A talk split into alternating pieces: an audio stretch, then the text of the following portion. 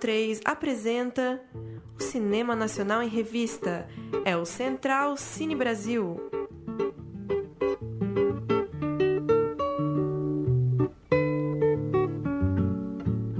Alô, alô, amigo ouvinte da Rádio Central 3, está começando mais um Central Cine Brasil, o nosso programa de número 171, o último programa do ano para falar mais uma vez de cinema nacional aqui com vocês. Começamos já expondo o duelo que vai pautar o programa de hoje, não identificado de Gal Costa, trilha do Bacurau versus Estranha Forma de Vida da grande Amália Rodrigues, trilha de A Vida Invisível. Como vai, Paulo Silva Júnior?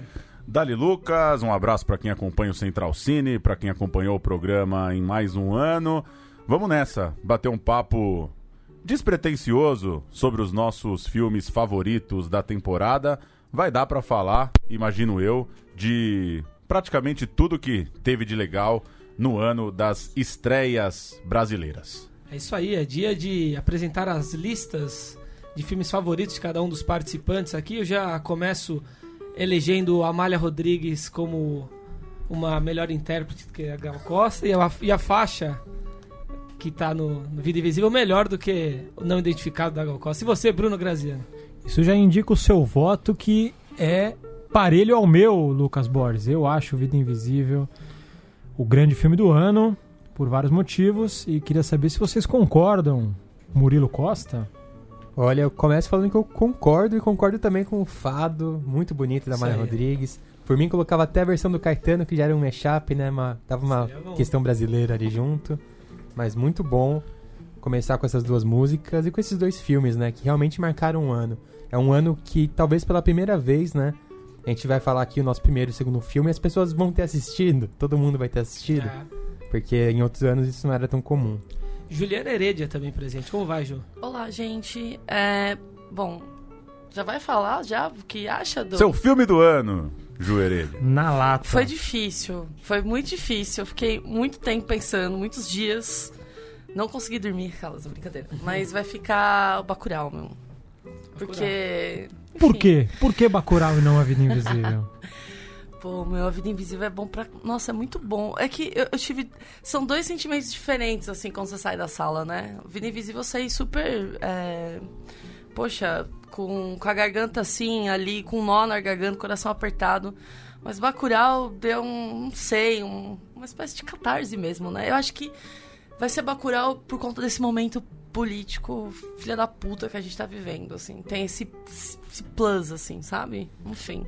E você, Paulo Júnior? Tá 3 a 2 hein? Eu vou de O Murilo expôs já? Não, né? Vida Murilo, invisível, né? vida invisível. Eu vou de Bacurau também. Não, não vou saber te precisar o critério, mas hoje, pensando para fechar minha lista, eu resolvi eh, lembrar a minha, o impacto na sessão. E a, a sessão de Bacurau lotada, com todos os excessos né, que o filme gera, né? Como a gente falou aqui no dia do debate, é um filme que é para torcida organizada, né? Não é, parece que não é um filme para uma plateia de cinema. Com todos esses excessos, eu acho que a a sessão de Bacurau é o grande acontecimento do ano aí do cinema brasileiro, para não falar das qualidades do filme, né? Eu confesso que eu gostaria de ter assistido de novo os dois filmes antes de tomar a decisão. Eu não tenho muita certeza sobre qual é o melhor. Mas acho que pelo, pelo caráter mais low profile, pelo caráter mais discreto, eu vou, vou, dar, vou dar o meu voto pro Vida Invisível, que o Bacurau já tem publicidade demais, então... Ele quer Enfim. dizer, pra não dar o hype. É, contra o hype eu vou, eu vou de Vida. Invisível, mas eu gostaria de assistir de novo, eu não tenho muita certeza também. Ah, eu sou um cara do melodrama, sempre fui, gosto de drama, gosto de chorar vendo filme, Um então... fã de Vida Truffaut, Invisível, né? o último romântico do cinema, né? Então, Vida Invisível, não tem muito como fugir. Mas uma coisa que até que a gente tava conversando antes do programa aqui, eu e o Graziano, se fosse talvez pra ir pro Oscar hoje, meio que todo mundo consolidando, ah, Parasita vai ganhar, Parasita vai ganhar. Pra ir pra perder, talvez eu fosse de Bacurau. Ir pra tentar Mas ganhar, aí ganha, Vida hein? Invisível. E aí É, se ganha, né? Vai difícil, saber, decisão né? sempre difícil. Aliás, depois de amanhã a gente vai descobrir, né? Se Vida Invisível vai estar entre os semifinalistas aí do Oscar. Qual que é o O que vocês estão palpite? achando? Eu acho que vai. Vai, eu acho que semifinalista pelo É. menos. né? Intuição que vai. Entre os nove, vai. Depois quando afinar ali, talvez... Depois- Você talvez junta caia, o mas- produtor mais sedento por esse prêmio hoje no Brasil com um filme que é realmente um dos melhores do nosso tempo. Sim. E eu acho que tem tudo a ver. E quem não votou em um desses dois filmes que a gente tá discutindo em primeiro, votou em segundo, é isso? Isso. aqui Isso, menos procede. Por isso Procede. abrimos com a dobradinha Bacurau, Vida Invisível ou Vida Invisível, Bacurau. vou dizer mais. A gente sabe que o nosso, esse ano foi especial para o cinema, muitos lançamentos, uma diversidade.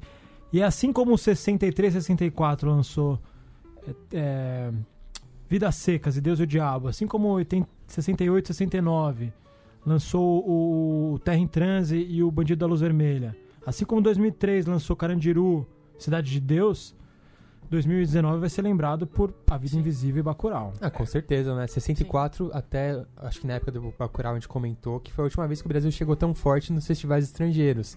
E 2019 repetiu isso, então com certeza fica marcado pra história do cinema brasileiro. Como você disse, a gente nunca, nunca tinha falado de dois filmes com tanta repercussão, né? Dois filmes que, de fato, todo mundo assistiu, né? Dessa vez isso acontece. Eu até abri a lista dos outros anos hoje, mandei pra vocês aí pra lembrar. A gente tava falando de Arábia, por exemplo, que é um filme Nossa. quase não visto, né? Até Eu hoje, né? Até hoje, pelo menos, de fato. O público de Vida Invisível não tá sendo aquele estouro todo, né? Como a gente desejava, como poderia. Mas é, é uma boa constatação mesmo ter essas escolhas. E tem uma coisa curiosa: quando saiu a escolha do Oscar, muita gente fica numas de. De, de evitar comparação, né? Eu não sei o que acontece. Acho que é, é rede social também, é, tudo vira uma retórica, né? Mas é, é muito saudável que as pessoas comparem, né? Acho que fez bem pro, pra cultura brasileira a comoção por Bacurau. E faz bem também o cara ir lá na, no Facebook dele e falar, como assim não é Bacurau? O, o boca a boca é um pouco descompromissado e solto ali, e às vezes até um pouco grosseiro, porque o cara nem viu o outro filme, mas ele já tá achando que é uma merda. Isso faz bem também, né? É Ah, e também é bom fugir da unanimidade, aquela coisa meio plantada, vai. Como se Bacurau não, é Bacurau e ponto, e todo mundo acha isso. É legal ter essa discussão que as pessoas têm que acrescentar, né? Elas pensam mais no filme se elas vão discutir com alguém. Cara, tem um meme bom sobre Bacurau, né? Um meme? É, lembra que no, no programa de Bacurau a gente até comentou, né? Que Bacurau poderia ser um filme que ia ser bastante discutido na internet, ter meme, ter cenas do filme, ter camiseta, e rolou mesmo, assim. Tem...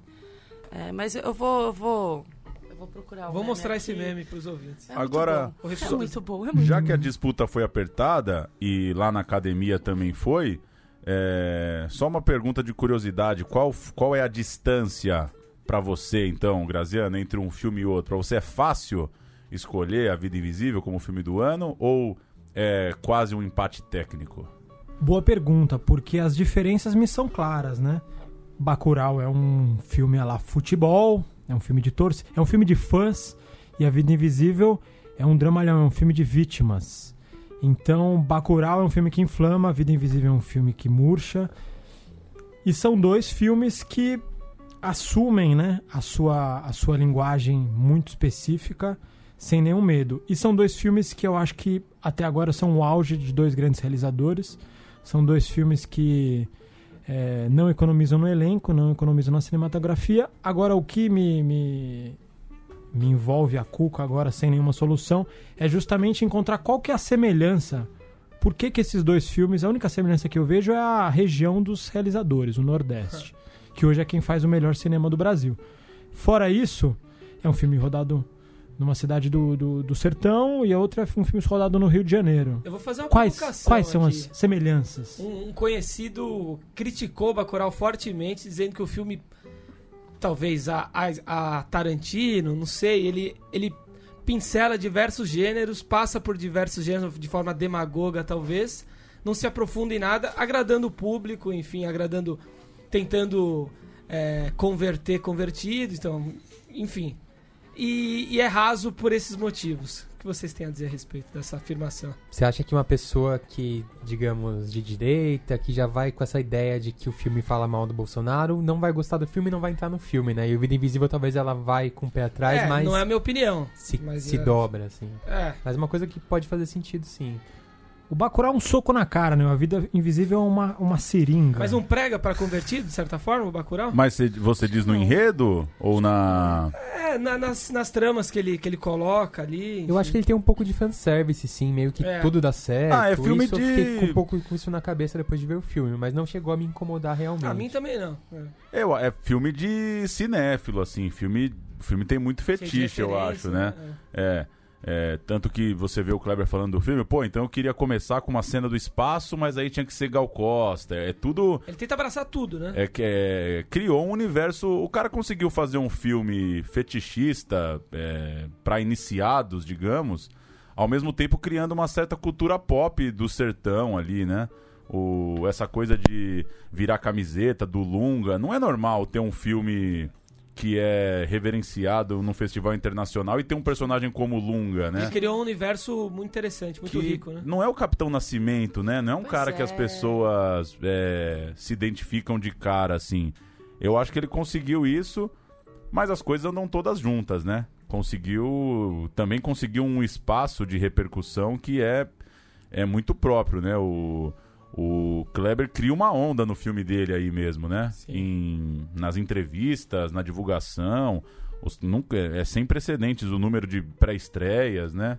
É, aquelas fotos cafonas que tem assim no espaço Itaú, no Bacurau é uma plaquinha. É. Puta, é tudo pensado assim. foi, Ah, o eu tirei foi grandioso, né? Então, os caras. É, Eu tirei. é tudo muito cuidadoso, né? As redes sociais do filme são boas. é, o filme tá até hoje em cartaz. Também acho eu, porque a cada semana o Kleber solta lá um, um, um videozinho de bastidor, um trecho do making off. Trabalho incansável. Então, acho que tem o pacote. Mas o. é, sobre essa coisa da, das semelhanças e diferenças, o que eu gosto muito do Vida Invisível, eu falei aqui no dia do programa, falei na entrevista lá com o Karim, é essa busca por uma história acessível mesmo. O- ah, não tem como não entender a história do Vida Invisível. Acho que fazer um filme desse nível, que a história é clara e direta, é um puta de um mérito, assim, né? Conseguir fazer um, um filme com um roteiro simples, né? É. Sóbrio, né? Duas irmãs, você sabe quem é a irmã, você sabe quem é o pai, não tem, Sim. não, não, não tem muita confusão, né? Sim. As personagens muito marcadas o tempo inteiro. E você falando agora, lembrei de mais duas diferenças. Uma que Bacurau é um filme sobre grupos e Vida Invisível é um filme sobre indivíduos. E Bacurau é um filme sobre um conflito externo, proteger uma cidade, e Vida Invisível é um filme sobre conflitos internos, que é basicamente esquecer ou, ou não conseguir não lembrar de alguém. Sim. É um filme mais intimista e o outro é um filme explosivo, expansivo. Primeiro Não. campo, segundo campo, ou seja, são filmes opostos, né? filmes É. muito opostos. As duas Talvez atrizes- representem os Campos- dois conflitos, né, campos de hoje. Sim. No, no- no conflito do. As duas atrizes acabam de ganhar o APCA, inclusive, né? Uma premiação dupla, né? Porque, de fato, as duas irmãs são muito... estão no mesmo patamar ali, né? Agora- Mas a galera se dividiu também porque o melhor filme foi Bacurau, né?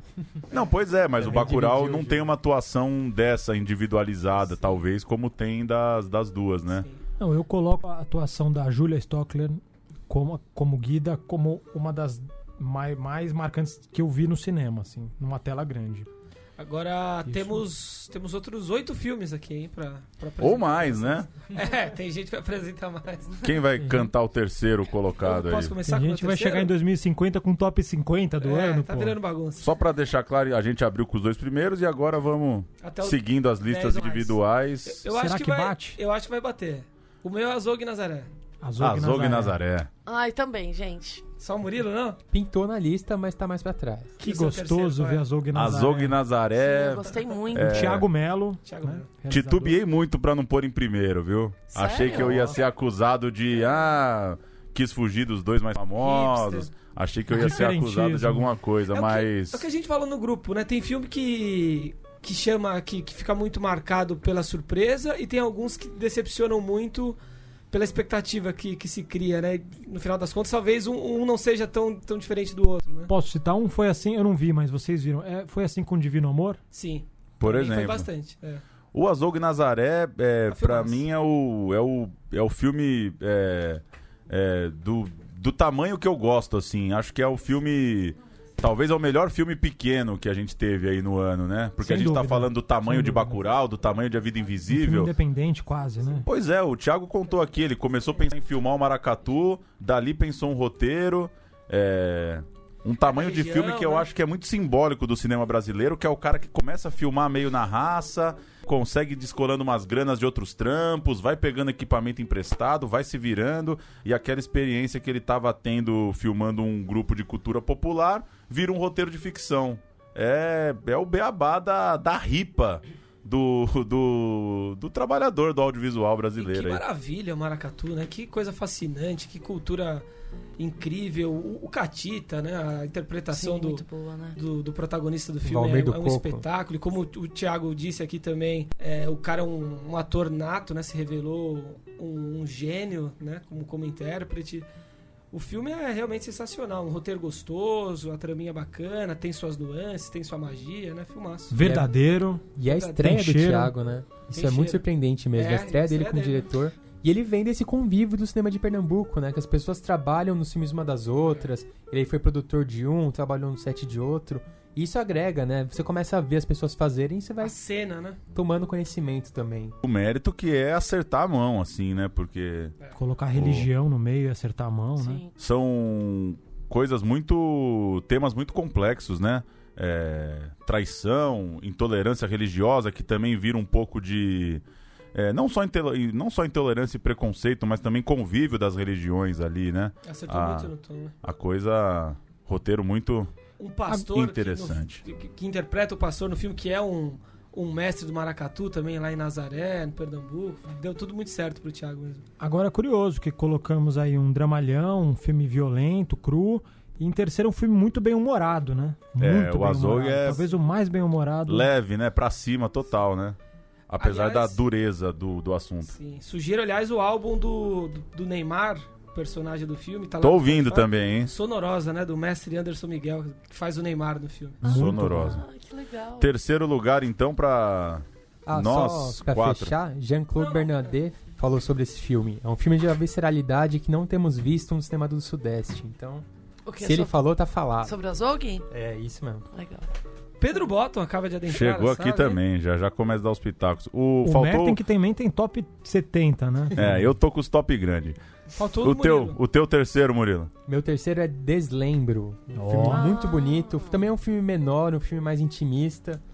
Talvez com uma história até que para algumas pessoas pode parecer batida, essa coisa de mostrar a ditadura pelos olhos de uma criança e tal, mas é feito de um jeito diferente, né?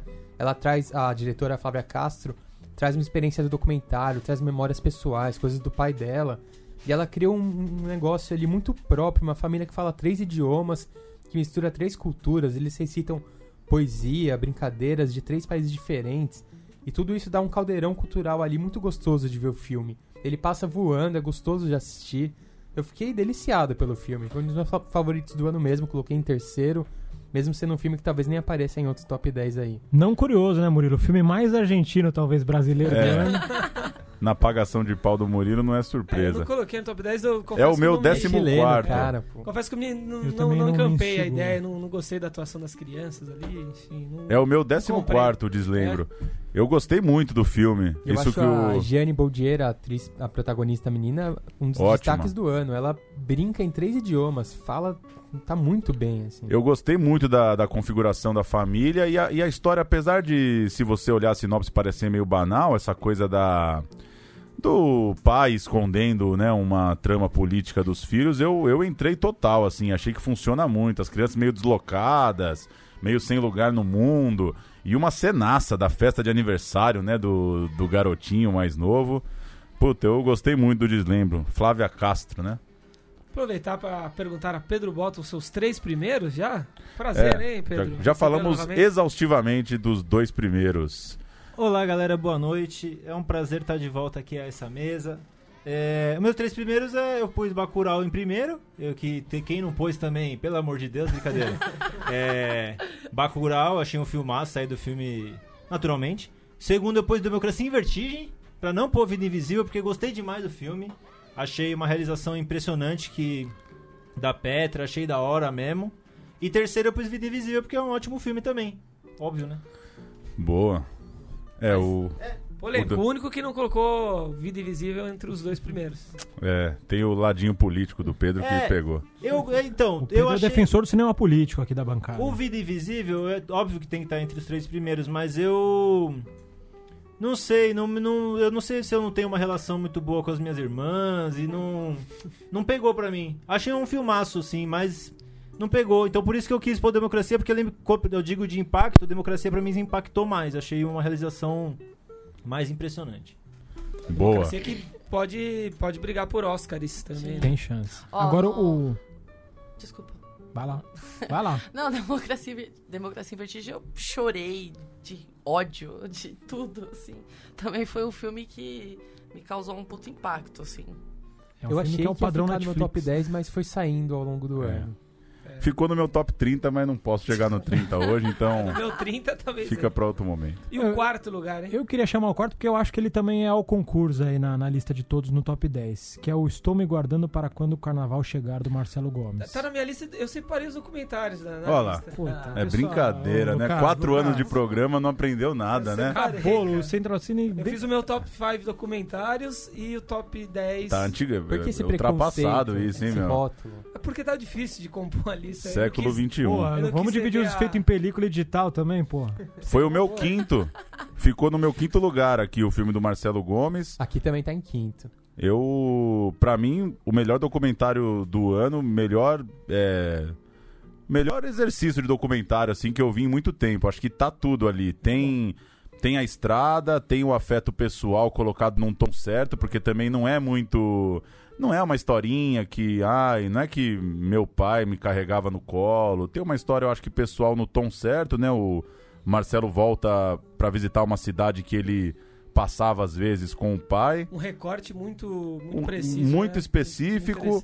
É, e tem uma coisa que é muito difícil de fazer, né? Que é, é filtrar as histórias, né? Essa sensibilidade de saber qual que é o personagem que tá saltando, é, qual que é o cara que você vai dar uma câmera pra ir passar o carnaval na praia. Isso é tudo muito afinado e funcionou tudo no filme. Eu achei.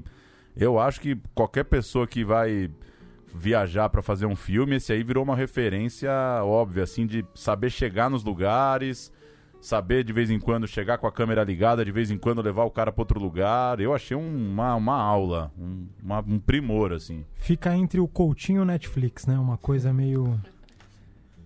Tem a excelência, né? Da- no, Eu- eu gosto meu que top ele- 3 é Docs. na lista Docs. Eu gosto que ele pega um tema que poderia ser es- espinhoso ali, né? Tipo, o mundo do trabalho, neoliberalismo, as pessoas sofrendo, trabalhando demais. Mas ele trata com muito respeito, assim. Ele nunca vira pro cara e fala, pô, você tá trabalhando pra caralho, tá sendo um peão aí, se fudendo. Ele dialoga com todo mundo, mostra a visão dele só no filme. Não fica explicando pras pessoas exatamente o que ele pensa. É muito delicado, assim, o modo como ele aborda. O que eu acho que o que mais impressiona ele, que eu senti, é justamente o otimismo e a confiança e a alegria daquelas pessoas, né? E o respeito, Ele- né? O modo de vida delas. ao Ele que, respeita. Ao que elas acham daquilo. Mas em todo momento, com nuances, com a, com a excelência do Marcelo Gomes, ele confronta aquela relação de trabalho, ele confronta aquele estilo de vida, ele confronta aquela condição social. Mas, em- e eu acho que em vários momentos ele demonstra o quanto ele fica é, impressionado como, mesmo assim, aquelas pessoas são alegres, são confiantes e são otimistas. E acho que esse é o grande trunfo do filme. Eu assisti o filme ontem é, para fazer a lista, porque eu não queria que ficasse fora da minha lista esse filme. Então fui assistir, o Paulo falou muito bem e de verdade, é, eu concordo. Como exercício de documentário, uma coisa impressionante mesmo conseguir fazer aquilo. Outra coisa impressionante é a textura daquele filme, né? O cara consegue umas cenas com uma luz maravilhosa dentro de um. De um- do- da facção que eles falam, né? Aquela fabriqueta de. de Barraco jeans. super apertado, né? Barraco apertado e assim, então dá, dá pra reparar isso, assim, que a, a, a singeleza que ele tem ao se aproximar do objeto não é, não corresponde a uma certa tosqueira na hora de fazer o filme. O cara tá muito preocupado em fazer um filme lindo. Então é um filme lindo com um argumento muito singelo, um respeito sobre, so- a- é, sobre aquelas pessoas. E a duração é ótima também, né? O filme acaba. Né? Ele- antes dele ficar chato, ele acaba e você sai bem do filme. Assim, É redondinho, né? Montar, montagem perfeita, é, é tudo redondo. E a gente fala tanto de momento político, de discutir as coisas, consegue discutir com as histórias das pessoas. Isso é, é difícil de fazer e é muito bom, né? Não ficar encaixotando o filme de dado também, não vai lá cagar regra pros caras, sabe? É, é muito bom o cara conseguir fazer um filme político só no gogó, né? Só no gogó, puxa o banquinho, senta É, o- e, e toca. eu- Pra mim, o que eu me lembro, o primeiro, o primeiro filme sobre uberização do trabalho aí, enfim, nacional pelo menos. O primeiro de muitos, porque eu acho que vai, algo vai ditar a economia, né, no- nos próximos anos. Um filme E- que tem, tem um- uma importância histórica também. Fala, Graça. E o Pedro citou aí a estética do filme, eu que fiquei curioso também com a qualidade estética, fui procurar como foi feito e tal, fotos, etc. O filme foi rodado com uma Arri Alexa, que é uma câmera que quase nenhum documentário filma, porque é uma câmera muito cara de cinema, então, uma câmera de grande porte, então o filme foi filmado como, como ficção mesmo, com cuidado de ficção. É uma Muito bom. curiosidade. O meu quarto lugar, pra mim, é. Foi, foi pro filme que pra mim é a maior paulada do ano, assim. Maior tapa na cara do ano foi Bicha Travessia. É, esse é muito bom. Que é esse, uma é, verdadeira paulada na cabeça, né? cara? esse é o meu décimo primeiro Que na o lista. E Cláudia Priscila. né? Que filmaço, hein? Massa, Ave Maria. Que personagem linda quebrada também, né? A gente acabou Visceral de demais. falar aí do, dos- do exercício de documentário. Eles deitaram, né? Deitado. O filme tem tudo, né? Tem retrato, tem situação cotidiana com a família, É. tem estúdio. Situações ali, né? Usa as imagens de arquivo, nossa, numa sutileza, né? É, Muito é, bom. É o grande. O grande rock and roller aí, o grande rebelde, talvez, da, da cultura brasileira atualmente. Claro, tem outros, acho, no mesmo nível, mas é o que seria, foi um, um astro do rock nos anos 60, 70, é linda quebrada, essa galera, né? Iconoclasta total, cara, muito bom, né? Esse É. ultrapassou sua lista só dos documentários? Esse aí extrapolou? Pois é, né? Eu acho que entrou. entrou- É, então você A deu pra ver a que você não tá pensando muito na lista, A né? dualidade doc ficção para mim foi extrapolada no caso do Bicha Travesti, portanto. Tá ultrapassado 10. isso aí. Tá você em- certo. Praticamente todos os grandes filmes do ano tem essa, essa, essa mistura, né? É, É. As ficções documentárias. pra mim foi meu documentários quarto. Alguém mais colocou um quarto? Eu não vi, confesso A que gente- ainda não vi. Eu não A vi gente Não, mas o do quarto colocado, quem mais? É? Eu fui de Temporada, um filme que acho que marcou bastante aí o ano. Um tipo de cinema que tava se fazendo muito no Brasil. É, ultra realismo, né? É, com improvisação, construção conjunta, mostrando uma cidade que não aparece muito na telona, mas dando um passo a mais, né? Porque esses filmes muita muitas vezes eles ficam com um buraco de roteiro, né? O cara cria a ambientação, os atores estão bem, mas falta alguma coisa pra pra dar certo. E o temporada ele tem o roteiro, tem o cuidado do roteiro, tem questões lúdicas, o personagem sonha, tem ambições, falam de coisas poéticas também, não fica só daquele diálogo improvisado do dia a dia. Então ele vai um passo além nesse tipo de cinema que tem sido tendência. E, E que achei é a um cara golaço, da, da né? filmes de, de plástico também, né? Mais É. um filme de, Sim. lá da, Eles grande muito BH, bons, né? Com, com essa pegada Direção André do Novaes, André É, Novaes. ainda não vai. E tá no Netflix, a galera tá vendo, tá gostando. Pessoas vieram me falar que assistiram, pessoas que eu jamais imaginaria que assistiram a temporada, viram e gostaram. Por quê? Porque tá acessível, tá no Netflix. Foi meu Agora- décimo terceiro temporada. Uma coisa que eu acho muito boa é é que a personagem, né, a Grace passou é, é muito forte e não tem é, a relação dela ali com os colegas de trabalho é muito boa. Eu achei muito boa, assim, a coisa, aquele churrasco depois do trabalho tomando latão ali é muito bom. Essa essa capacidade de contar a história cotidiana mesmo, né? Estamos morando no Brasil e é um filme sobre uma mulher que trabalha. é, é, vou esquecer o, o nome exato do. é- é- Ela é fiscal, Inspecionando. eu ia falar pragas, da não é dengue, né? pragas que se diz, é uma inspeção Vigilância, sanitária, né? vigilância sanitária, né? Dengue, por exemplo, ver se tem um vaso na casa, esse tipo de coisa Equipe de trabalha numa, numa agência de saúde do município. E isso é muito bom, essa coisa é muito nossa mesmo, de entrar na casa das pessoas e oferecer um cafezinho. Todo trabalhador de rua brasileiro vai virando meio parte da família. Eu achei é, uma sensibilidade assim acima da média pra esse tipo de filme, como o Murilo comentou aí. E aqui a gente fala, a maioria dos filmes que a gente fala, se pegar 90% aqui, são filmes que têm um registro realista.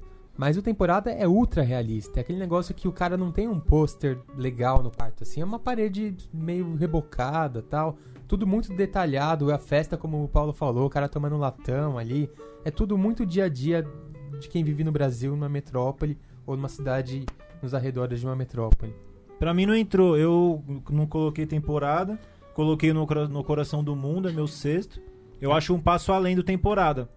Eu assisti, eu gostei do temporada, mas isso que você falou que você acha que ele tem, pra mim faltou no temporada. Esse outro tempero. Acho que no Coração do Mundo ele consegue fazer esse retrato naturalista da, de- desse, desse- desse- dessa população que não é nem. População, né? São pessoas normais, né? É, Tem- classe tem- média trabalhadora- aquilo, eu acho, né? É. e consegue dar um passo além, assim, colocar uma outra vontade, um outro ritmo, ter, um, uma- ter cenas que trazem pra um outro lugar, assim. Eu Foi o meu quarto. Bottom, foi o meu quinto também no Coração Foi do o Mundo. meu Eu acho- quinto também. Eu acho que o tempero que não tem no temporada tem no, no Coração do Mundo. A trama mais quente. ali. Eu É, coloquei em sétimo o Coração do Mundo. É, Eu fiquei e é um também filme, dividido. é um mas- filme da, lá da Grande BH também, né? Contagem, né? plástico. Contagem, Gabriel Martins e Maurílio Martins. né? Apesar de ser a mesma turma, são diretores diferentes, mas É. também a mesma atriz principal e alguns outros ali a, também, a Grace né? passou também, né? É. Que brilhou. né? Do mesmo universo, digamos Sim. assim, né? E a Ju? A Ju não, não citou o seu, seu quarto e quinto. Nossa, gente, tô pensando aqui. Eu, então, eu assisti muito pouco, mas eu tenho. é, o porquê, né?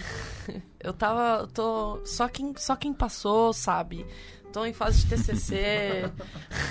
Tá perdoado. Entreguei meu curta-metragem agora. Vai, inclusive, meu curta-metragem vai estrear na sexta-feira, Ô, louco. 13. Então ano que vem tá na lista já. Ah! Enfim, e aí eu não consegui, gente, não consegui assistir. É muito doido essa comparação dos dois filmes também, porque saíram no mesmo ano, não é normal, né? Dois filmes meio do mesmo lugar ali sair no mesmo ano, alguma. Alguma é, é, at- atravessamento de calendário aí, edital e coisa do tipo.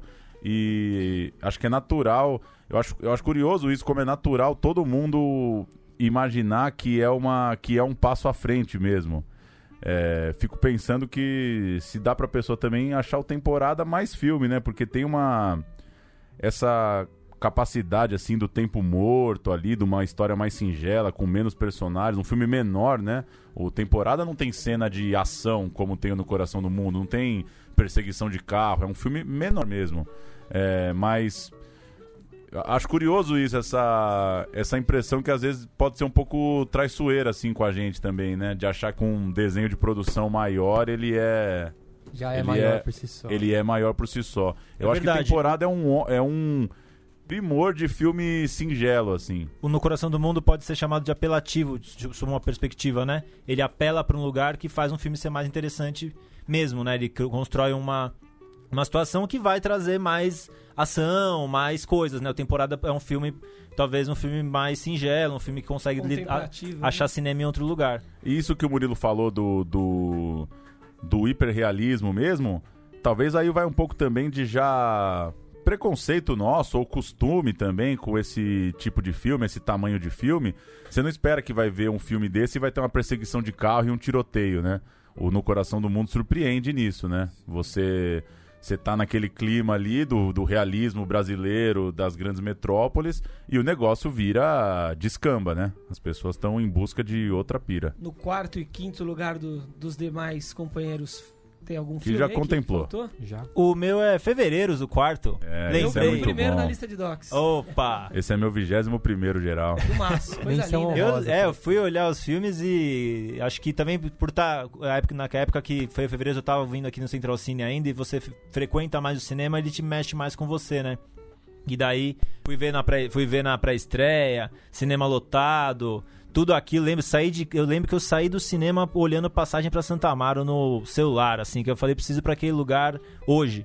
Então, também lembrar disso, né? Cinema é, é lugar, é escurinho mesmo. Quanto mais a gente for ver o filme no cinema, mais ele vai mexer com a gente. Então, acho que pra mim, por isso, Fevereiro está em quarto, porque foi uma experiência transcendental ter assistido esse filme. Emocionante. Márcio Debelian, né? Realmente é, é, pra, é pra botar na, na agenda, no top 10 da vida. Tenho que passar o 2 de fevereiro, o dia de Iemanjá, na Bahia. Conseguiu E- tratar muito bem e a Betânia, né? passar o, a festa de, de Santo Amaro, que na verdade é no mesmo dia, né? Tem, rola esse, esse conflito, né? Conseguiu tratar muito bem a Betânia, né? É difícil fazer um filme sobre alguém tão né, grandiosa, assim, que deve até dar uma dor de barriga ali na hora da entrevista, né? E tem a questão do carnaval, né? A Mangueira campeã esse ano de novo, né? Ele colocou de um, de um jeito, eu acho. Mostrou que carnaval é mais, né? Dá pra ser mais do que o que a gente tava acostumado, né? A gente virou esse carnaval das marcas e do carnaval meio vendido, umas coisas meio esquisitas, e daí traz o. conta a história quando a Betânia foi homenageada, que foi super político. E esse ano a Mangueira, que fez o, o carnaval, o desfile com a Marielle, tudo colocou, eu acho que eu, eu achei que eu achei foi um ótimo preâmbulo porque aconteceu esse ano no carnaval. Coloquei- Sexto lugar? Ah, Só desculpa. ia falar que eu coloquei como menção honrosa, a primeira menção honrosa, porque é um filme muito otimista, né? Vem esse filme pra resgatar ícones, né? Mostrar que esses caras atravessaram tudo. Quantos anos eles estão aí, quantos governos de direita eles passaram, É. passaram por ditadura e sobreviveram, estão aí, estão marcados na nossa né? história. Então é um filme que tem um viés pra cima, né? Sim. Sexto lugar? Eu vou então dar essa quebrada no clima carnavalesco com duas, dois, dois, duas produções, duas obras cortantes lá Mas de quais cima. lugares? No sexto? Sexto e sétimo. Não, agora não, é o sexto. sexto. Cada vez. Tá bom. Los Silêncios, Los de Silêncios. Beatriz Segner, que é um filme que, desses todos aqui, dos 10 que eu coloquei, foi o que mais me fez esquecer que eu estava vendo um filme. É Um, fi- um filme que mistura essa, essa, essa linguagem essa estética de documentário e ficção e que tem um, um- uma protagonista, né, uma mãe e um, um- uma, uma história sobrenatural que se passa numa tríplice fronteira na região amazônica e que eu realmente fiquei impactado, fiquei envolvido, fiquei acachapado com com, des, com desfecho. Eu, eu, eu assisti o filme com tanta ingenuidade que eu demorei para sacar a grande sacada do filme. É, tive a mesma, vivi a mesma situação. Demorei pra entender porque você vai, vai acompanhando o filme meio na vertigem ali e tem essa, essa coisa que tá acontecendo por trás que é, é, é tão, é tão bem filmado, assim, um roteiro tão bem feitinho que eu achei que funcionou muito mesmo. Essa é, não vamos contar aqui o que é, mas enfim, a grande, a grande charada ali do filme é muito legal quando você entra e o lugar incrível, né? Filmar numa, numa comunidade ribeirinha na Amazônia, é, outro pessoas que estão muito distantes, né, do que a gente está acostumado a ver no cinema, né? Eu tive- Filmaço aço, foi o meu nono. Eu tive vontade de colocar Los Silêncios também no, no top 10, mas caindo na tentação de, de colocar os filmes em caixinhas, eu acabei incluindo na minha lista um filme que tem uma temática um pouco parecida, temática indígena, e tem o sobrenatural aí também na história. Eu incluí Chuva e Cantoria na Aldeia dos Mortos em oitavo lugar. Aí Que é o meu sétimo, Lucas. João Era a Salavis e relação dois. Nader Messora. Esse Eu é meu vigésimo mais, sétimo. Gostei mais um pouco. E- Mas também é vertiginoso, também, Também. mistura documentário e ficção, também com uma É. temática de caboclo, indígena. É, e curti muito o fato de, de ser um filme que tem realmente o, o protagonismo indígena, né? Não é um, um filme, simplesmente um filme sobre indígenas, é, é protagonismo 100% indígena ali, é, é a história dos caras com, com o misticismo, né? Com a mitologia é, incluída. E filme lindíssimo também. Gostei um pouco mais, incluí no oitavo lugar, né? Talvez o programa com a entrevista mais conceitual do ano, né? Vocês devem lembrar do da Renê e do João, né? O eles são os fritos do cinema mesmo, né? Chegaram lá pra negativo, filmar e aí iam filmar com o cara que era protagonista. Ele falou: "Puta, mas agora é um mês caçando, então a gente vai ficar um mês aqui esperando". Eles deixaram o filme entrou na rotina da tribo e fizeram uma ficção em meses, o que não é não é nem um pouco comum, né? Muito- Entraram na onda total. Muito raro. um- fizeram um filme exoguiano, né? De que É. a vida importa menos do que o filme. Então eles ficaram o tempo que for necessário. Agora, o meu sexto lugar, eu acho que tá na lista de todo mundo aqui também. Eu fui de Sócrates do Alexandre Morato na sexta posição. O meu ficou em décimo primeiro, ficou fora da lista É, dos 10, mas dentro da Décimo lista do Paulo. sexto, meu Sócrates. Murilo e. Eu não vi, tá, Eu não vi tá nos meus déficits do ano. Só eu, então. Um belíssimo filme também com o xodó do ano, Christian Malheiros, né? Voando na tela. Um filme compacto, pílula ali, né? Passa voando também e... E um- mais um filme que tem um recorte muito preciso, muito rápido. Um trechinho que é de de, não sei se 30 minutos, um pouco mais, da, menos de um dia da vida do personagem. Extremamente caótico, mais um filme realista, naturalista. E filmaço, belíssimo filme. Prêmio O lá levou fora. o prêmio de ator do APCA também, né? Pelo Sócrates, né? Levou, levou.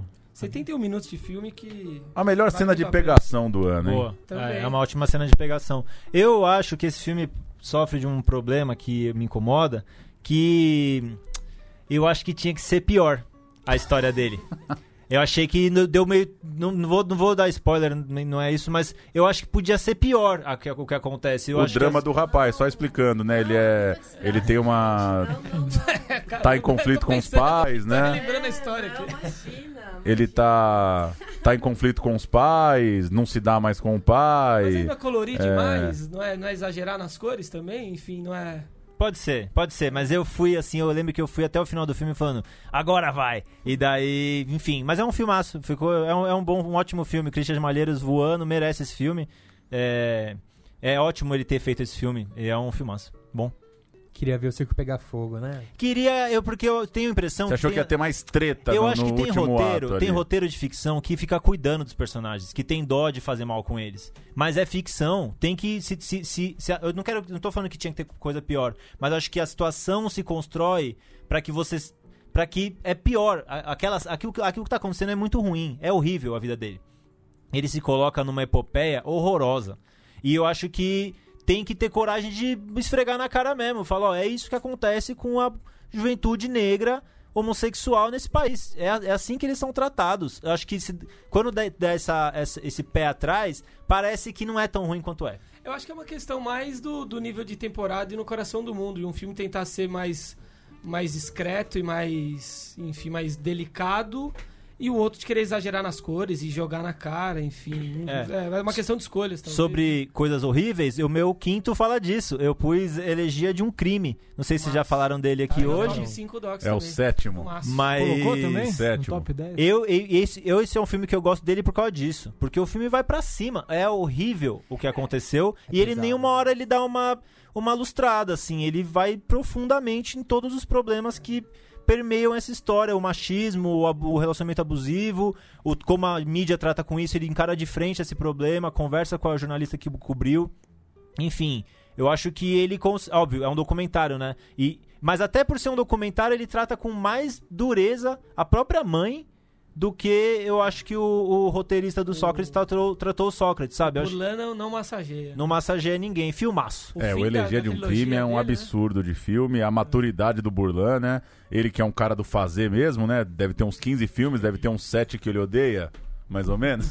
Vai lançar mais Então- um. Falou que não tem problema em engavetar filme. Então ele vai pra cima, concordo total. Talvez o filme mais corajoso que a gente conversou aqui recentemente. Tratado de um feminicídio da própria mãe e, Pesadíssimo. e esse, esse. Ainda sem resolução. né? Pois é, entrar na. Pegar o carro e ir pra estrada atrás dessa história aí, muito pesado e. A entrevista com ele foi, E foi assim, bem, né, bem densa também. Abriu o filme pesada. mostrando que ele sabe quem foi, que a polícia sabe que nada vai acontecer. Isso é muito pesado. Primeira cena do filme é essa. O que eu E é- mais lembro da entrevista dele é quando o Lucas é, o, o o provocou, o citou como um cara resiliente e ele respondeu dizendo que não só não era resiliente, como odiava essa palavra. Foi bem. Resiliente foi a palavra. Foi bem. Resiliente. Eu coloquei em oitavo aqui, mas entrou na minha lista E também. o final da trilogia dele que trata sobre a morte do pai, a morte, o assassinato do irmão, né? Mas é justamente essa E é o melhor Você- filme dos Foi três. por isso né? que eu Você o citou como resiliente porque é um cara que fala sobre tragédias pessoais.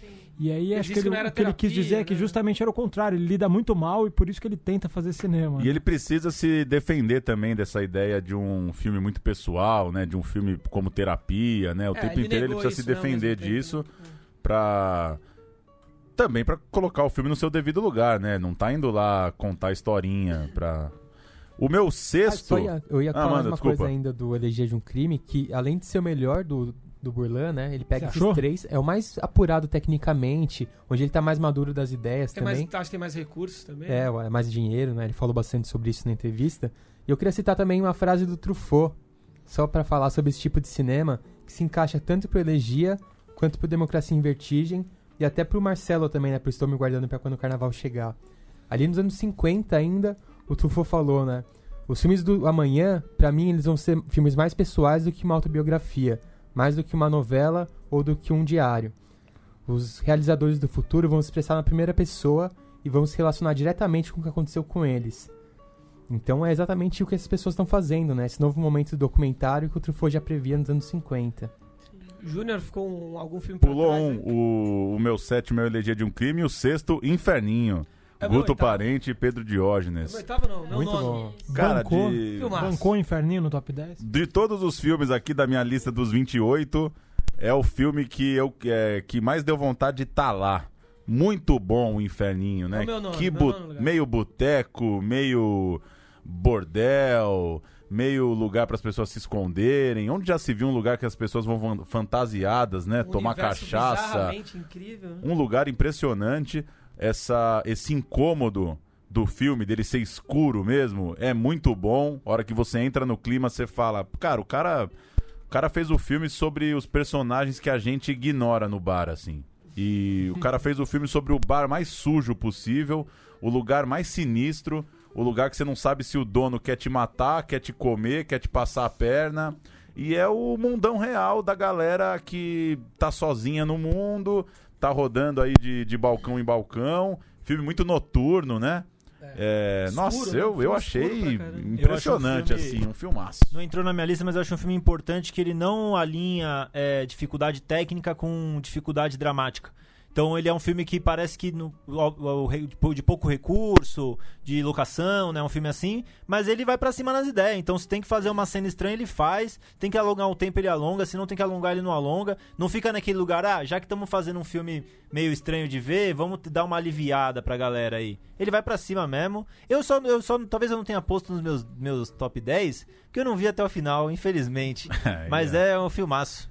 Eu O- lembro de sentir isso. O Guto Parente, não satisfeito em lançar o Inferninho esse ano, ainda veio com o Clube dos Canibais, que outra paulada também. Eu não coloquei no, no top 10, Então mas calma, então calma, tem que Queria- chegar lá. queria Calma. citar com menção honrosa aqui, porque que filmaço também, né? O Inferninho eu não coloquei no meu, mas ficou na memória afetiva ali. Um filme Sim. que todo mundo que fala, a gente. Putz, E que é filmaço, curioso, né?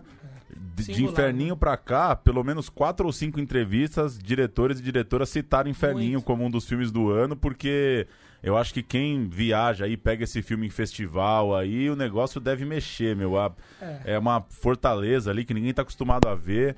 Acho muito doido, assim, como a, Ninguém a classe. né? A Como classe curtiu Inferninho É. demais. Ninguém fez nada parecido mesmo. Esse ambiente fantástico aliado com, a, com uma certa tosquice, né? Com a pobreza de recursos ali pra gravar. E aí o Clube dos Canibais, antecipando já a sua escolha, Calma. Murilo. O meu sexto, então. Depois a gente fala do Clube Mas dos tá no Canibais. sexto ainda? Vai, Tô. Murilo. Meu sexto é o Greta, que também trata do submundo. O Sim, Inferninho é outro Fortaleza. tipo de E submundo. Fortaleza também. Mas o Greta é muito sobre pessoas que vagam à margem, que são solitárias, vivem sozinhas, não têm amigos. O cara trabalha ali no hospital, deprê pra caramba, cuidando de gente morrendo, sangrando, se cagando. É pesado, o filme sobre a velhice. E um filme também muito romântico ao mesmo tempo, muito bonito. É. E ele tem as cenas ousadas de sexo, mas não são só pra chocar. Ah, eu pus uma putaria aqui. Não, o filme é delicado, ele é muito bonito, é muito O- bom. Curiosa coragem, né, do, do Marco Danini, né, no- na altura da carreira, consagrado como é, o cara se expor, né, ao ao que se Já expõe tava ali. afastado do cinema há um certo tempo, É, né? Volta lembro. e faz logo esse É, filme. Eu não lembro de ter visto um Sempre foi um cara o muito Danini. reservado sobre a vida pessoal, É. nunca se assumiu exatamente. Escancara tudo ali, realmente esplêndido, né? O filme vale muito por ele já. Foi meu décimo, Greta. Foi meu É o- oitavo. Não entrou no meu top 10, mas filmado. essa essa coisa de fazer um filme de personagem, né? Ele falou isso na entrevista, né? O Armando Praça, ele fala, é, ele falou, "Eu- era um papel que eu sabia que eu tinha que ter um, um cara foda mesmo, assim, um cara pra segurar, um cara que ia chegar no set e ia falar, meu, é, porque ele ele falou isso na entrevista, né? Curte um cinema de personagem mesmo, de detalhe no cara, da câmera em cima do cara e tal. E o filme é construído no entorno dele, né? Assim, a, O cara tá em todas uma- as cenas do filme. é uma casa de velho deprê e ele é, encarnou ali o velho deprê. É, puta, eu achei do caralho essa coisa de fazer um filme de personagem que às vezes não rola tanto num cinema de um orçamento menor, né? E tem o... Fica uma coisa do cinema de musa, né? O Marco Nanini foi, foi o seu cinema de musa ali, né? Fez um roteiro pra ter um, um grande, um cara segurando a onda total. E tem o Demick Lopes, que é um cara também que atrai É, muito esse o olhar, cara né? é- Que é um cara meio hipnotizante que tá no inferninho, né? Champagne Faz o brasileiro. link aí entre os nossos, lugares. Ele É. tá no, no Segunda Chamada também, né? Ele é o cara mais sinistrão da atualidade do cinema nacional. Se eu é ganhasse na, na Mega Sena hoje, eu chamava ele pra fazer Abraçou um a filme. velhota ali, o Marco Danini foi com tudo. O Greta eu eu também coloquei em oitavo lugar aqui. É, e o Greta ele tem um, um, um lance que esqueci o que eu ia falar. Fazer um comentário aqui esse então. lance. Esse lance, de- esse É, não, lance o filme- tem. Não, fazer um comentário. Eu não vi o Greta fazer uma bronca aí pros produtores de pré-estreias. Porque eu vi que ia ter a pré-estreia do Greta, saí da minha casa com a minha esposa. Fui lá, tinha 30 ingressos para as pessoas banais e tinha o resto da sala era para convidado, era ingresso Cartas ingresso- marcadas. Cartas marcadas. Eu achei assim, beleza, quer fazer uma pré-estreia pra produção, pros queridinhos? Faz. Mas não avisa, avisa, entendeu? Avisa, ó, teremos 30 ingressos disponíveis, teremos 50 ingressos disponíveis.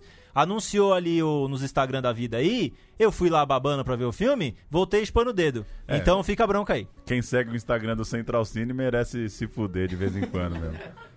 Não, mas eu lembrei, eu lembrei do Greta, porque o Greta ele, ele passa uma, uma situa- sensação confusa mesmo, né? Um filme, de- um filme estranho. Porque é ele me lembrou muito do, do que o Cláudio Assis promove como cinema. No Amarelo Manga, ele, acho que tinha uma frase que divulgava um filme que era sexo feito com estômago e com coração, alguma coisa assim. E é um filme onde eu, assim, eu acho a vida daquelas pessoas, pra mim, eles estão muito na merda, assim. Escroto, escroto. Eles estão eles escroto, eles estão numa É, situação miserável. miserável e que não tem nem assim É. uma tragédia grande pra, pra, pra sentir uma honra. Só que é o que o Cláudio Assis promove, que, que ele coloca nos filmes dele, que é o, é o seguinte: a vida é uma merda, mas você tem que buscar alguma alegria, porra. sonho. Você tem que querer alguma coisinha. E aí eu vejo no Nanini essa coisa de tipo, eu não vou me entregar, eu vou, eu vou, eu vou E ser o- feliz, o cara. Greta me Bonito, deu bom, vontade bom. de fazer uma coisa, me trouxe algo ali. Fala, caralho, que legal. Que foi o- a banana com leite ali, geladinho, que ele prepara. Puta, que afago, hein, No Lucas? dia seguinte acordei e fiz a banana com leite. Falei, bom, legal. Que afago. A banana com leite ou o ovo do, do azougue? O ovo com O azul ovo é do um azougue, é. fascínio, né? e ele Nossa, chama de é. bananada, né? O É. chama, ele nunca tinha ouvido esse termo pro, Pois pra é. banana com leite. Tamo em que número? Oitavo? Alguém ficou algum pra trás aí? Algum que difere desses Sexto, sétimo foi, né?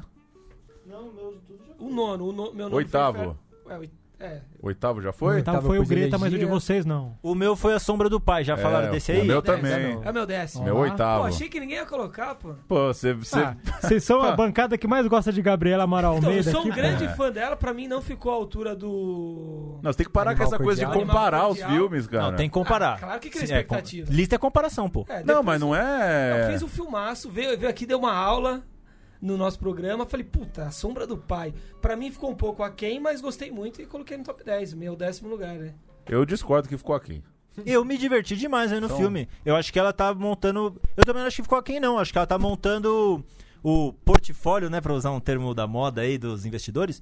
Tá, tá abrindo o portfólio dela. Acho que ela fez um filme de suspense, que é o, o Animal Cordial, né? Um filme mais pancada. Slash. Claustrofóbico? É, aí agora ela fez um terrorzinho, né? Um terror mais cerebral ali. Você fica passa o filme inteiro meio incomodadinho. Aí talvez o próximo ela vai fazer um negócio diferentinho, um pânico, uma coisa, um pânico, um suspense mais de susto. Não sei, eu acho que ela tá explorando e acho que é uma boa exploração, assim. É, foi um bom, um bom, uma boa investigação esse filme. Filmão. Puta ator, né? O ator arrebenta, né? O, não vou lembrar o nome dele, não. Júlio. Júlio. Júlio Machado. Júlio Machado arrebenta no filme. A e- menina é impressionante. é, é um causa um mal-estar bom. É. E tem um, um monstro de cabelo, vamos dizer assim, vai, que dá um climão bom ali, né? Aquele Não. Pra mim, o bicho filme meio de susto esquisito. é, o, é a sombra do pai, sobrenatural ali. E o outro é sangue pra cacete, né? O animal cordial. Puta, eu achei Mas muito filmaço, bom, meu, filmaço, fazer dois filmes na sequência, assim, totalmente diferente um do outro. Sabe muito filmar, sabe muito escolher o elenco. Manja muito. Impressionado com a menininha, meu. Segurar um, um filme com é esse, foda. com esse sobrenatural aí. E a menininha parece um pouco a Gabriela, né? Que é o E mais... tem a Letícia Novaes, é o nome dela? Não? Qual que é o nome daquela atriz que é boa pra caralho também? É, Que tá nesse filme. Faz muito terror. Que faz todas as coisas, é impressionante. é. Que ela boa. até foi homenageada no. no eu, até, eu falei disso aqui. Ela foi homenageada no Cine Sesc e tal. Ela Vou, um vou abrir aqui. bom, Júlio né? Machado, Nina Medeiros e a Luciana Paz. Luciana, Luciana Paz. O Que é aqui- que, que é o. faz o. o fez Joaquim, né? O protagonista Também. Joaquim, tá no Divino, Divino Amor, Amor. também. E a Letícia já fez muita coisa fora. Luciana. A Luciana É a que tá Fez também no Animal Cordial Cordial, também. né? Também. A Luciana tem o shape do cinema, né? Ela é atriz O de filme que cinema ela, total. que ela é uma doméstica que fica com o menino, que o menino sai da. sai Casa Grande. Casa Casa, Casa Grande. Grande. também, Uma quase dupla, 3%, É. Fôlego, Malas Artes. Fez filme pra cacete, tá voando. Tá Foi... bom, fiquei feliz que a Sombra do Pai foi lembrado por vocês. também. Um dos Instagrams mais divertidos de celebridades aí. É mesmo? Ela é boa. Foi Oitavos? no- no- Vocês não, falaram nono, de né? Casa Grande, eu vou entregar o meu então. É Domingo do Felipe Barbosa, mesmo diretor. O nono? O nono. Ninguém viu, né? Não É, vi. Não. então, não vi. Tô tentando São minhas duas ausências. Mas é um entrou, dos- entrou em cartaz normal esse Entrou. domingo? Entrou, mas muito Entrou. rápido. Fala Muito pra rápido, gente um domingo, fracasso. então, Grazi, você só, que só você viu. Eu, eu, eu- a, a sessão interfere, né? Eu tive o prazer de assistir na mostra, com, com a apresentação do elenco e tal. E, e o filme que é um filme Woody Alliano, um filme meio caçavetiano, um filme que tem a premissa muito boa, uma das melhores que eu, que eu vi ultimamente, né? Um churrasco no, na- no dia da posse do Lula, em 2000, dia Ah, 1 sim. de janeiro de 2003, numa família do Rio Grande do Sul, que acontece uma tragicomédia, assim. Ele lembra muito aquele A Festa de Família, filme do Thomas Vinterberg, do Dogma, dos anos 90, de 98. E ele é um filme que, com a, com, que, o, que a nossa querida atriz, a protagonista que brilha, a, No domingo? é a Olga, Olga Benário, Ah, Camila? Camila Morgado, É. Brilha e grande elenco, enfim, um filme de, de, de comédia familiar que Rodrigo Barbosa é um baita roteirista, Uma né? pena, né? O que tenha passado Rodrigo tão, não, Felipe. tão em branco assim, né? Depois do Gabriel Montanha, foi um filmaço. E né? não caiu no E torrent. Casagrande também, Esse é né? um dos que eu procurei Não dá pra ontem. achar. Era Não meu tá retarda... Não tá Era meu retardatário, não achei o domingo em lugar nenhum. o nome dificulta Casagrande. pro torrent, né? Vamos fazer um filme com É, um nome mais banal, próprio, né, verdade. cara? Pelo menos com o sobrenome, né? Sunday. Não dá pra procurar É, Sunday. põe do, é, domingo, domingo incrível no Brasil, sei lá. Aí já fica No mais dia da fácil. eleição. Pra mim, esse filme é um misto do Três Verões aí, da Regina Casé, com o Entre Nós. Da- do- dos amigos se Entre Nós é juntando muito ali bom, pra... pra... É. Mas foi minha impressão vendo o trailer, só isso. Tem mais, tem mais oitavo lugar, é? Oitavo e nono. Não? Um nono, pode- tamo no nono já? Pode Vamos nono? nono, eu então. pus Diários de Classe, é um, um documentário também, que eu, como vocês perceberam, eu gosto de documentários. Eu achei um documentário muito bom, é, fala de Das, dos adultas? das professoras, né, da, do- da- sobre a escola, né? Então tem uma professora, tem um, uma- um aluno trans, uma aluna trans que tá tentando se posicionar como que ela vai continuar estudando. É, eu vi no Moreira Salles ali no começo do ano. Bom documentário, pra quem gosta de documentário, eu acho que tem que assistir, que gosta desse assunto. É, a gente tá nesse...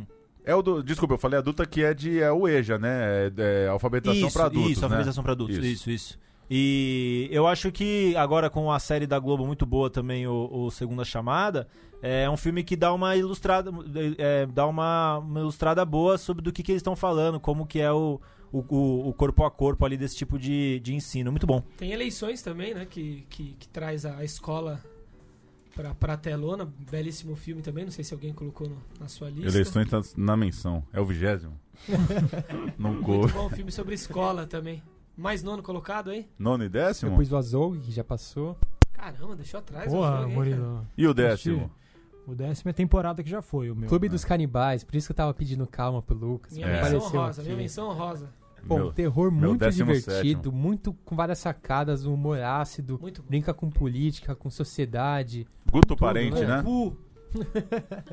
É muito bom, é muito bom. A primeira cena é épica, né? Os primeiros cinco minutos ali, você já Nossa. entra no filme, já sabe qual vai ser a pegada. Ou você larga a mão e fala que porra é essa, ou você tá muito pego pelo filme. É, o filme tinha tudo pra dar errado, o Clube dos Canibais, né? Porque é. É uma coisa. É, É meio escrachado, né? É, o Era argumento fácil passar do é É muito era escrachado, né? São, é a alta sociedade montou esse clube dos canibais e, enfim, o nome já diz o que, que eles fazem com os, os menos abastados do ao redor deles, né? Mas o filme tem um climão, né? E apesar de ser óbvio, né? Esse, esse roteiro é muito óbvio, muito claro. é, tem umas surpresas ali, né? Não é um filme de suspense, mas tem uma montagem ali, tem uma, uma decupagem de cena ali, um ritmo bom, muito bom, Clube dos Canibais. Uma, acho que é um filme que pouquíssimas pessoas vão ver, né? Como a maioria dos que a gente tá Não, mas esse, não bastasse isso, ainda é um filme muito de gênero, né? Muito fechadinho numa coisa. Se, se as pessoas mal veem o Arábia, um filme chamado Canibais é que Então, Mas as- as o tem umas confrontações terror, né? muito boas, uns diálogos muito é muito bom. sacados. É Tem, muito tem. bom. Eu não vi o programa do Bial ainda sobre terror nacional, mas imagino que ele tenha falado do Clube dos Canibais. Não vi também. Enfim, talvez seja um combustível aí pro. Bial que é fã do Central Cine. Ele É. é. E é muito legal que o Clube dos Canibais pega um pouco do que a Sombra do Pai pega também. Esse novo momento de transformar o terror num gênero social. Pegar questões sociais e levar pro terror. Então, a Gabriela levar pro falou, gênero. falou muito sobre isso quando veio aqui, que sempre foi assim, né? Que o terror sempre trouxe à tona questões do, do seu tempo, né? É, o John por ser- Carpenter sempre teve, né? É, Mas não era AIDS tão. nos anos 80, enfim. Foi, foi, foi muito bacana ela falar sobre isso, como sempre acaba trazendo à tona um, um medo social do seu tempo. E, e num tempo tão, tão aterrorizante, né? Tão sinistro como esse, eu acho que por isso o terror cresce bastante. Meu décimo, falando de filmes que ninguém viu e talvez poucas pessoas vão ver, Dias Vazios, que a gente falou aqui no programa também, deve Ô, ser louco. um Meu azarão décimo aí. primeiro. É meu sétimo. Ô caramba! Você falou já dele? Não, não, eu esqueci. É, o Lucas tá Puta, perdido, pulou. né? Filmaço de As Filmaço, né? Filme Filmaço. goiano. Drama Filme- lindo, né? É um Uma drama, é filme de livro, né? Adoro filme de livro, então tem a ver com livro, tem a ver com escrita criativa, como Nossa. que uma história se constrói. Adolescente voando, um filme todo cinza, parece que é na faixa de Gaza, né? O, você vê um trailer, parece que tá em outro lugar, assim, porque o filme tem uma outra cor, assim. Meio um- esfumaçado. Muito bom É, o meio protagonista, esfumaçado. né? Muito boa a história do protagonista, muito bem construídos os personagens. Achei muito bom de As Vazias. também. Fátima Toledo. Robin ali, e Bruno Almeida, né? preparou. Direção e É? roteirismo. Então é isso. É, né? Ela tem um. Você vê, é é uma atuação diferenciada mesmo, não é qualquer filme, né? É. Os atores estão muito ali, muito presentes. Carla ali. Ribas, né? Freirinha. É, eu lembro que eu fiquei, parece, eu acho que eu vi Ferrugem depois e lembrei dele, assim, parece ter aquele climão de Ferrugem, né? Um Melhor, adolescente né? que não vai pra lugar nenhum, mesmo que... O Luna é um pouco isso saída. também, né?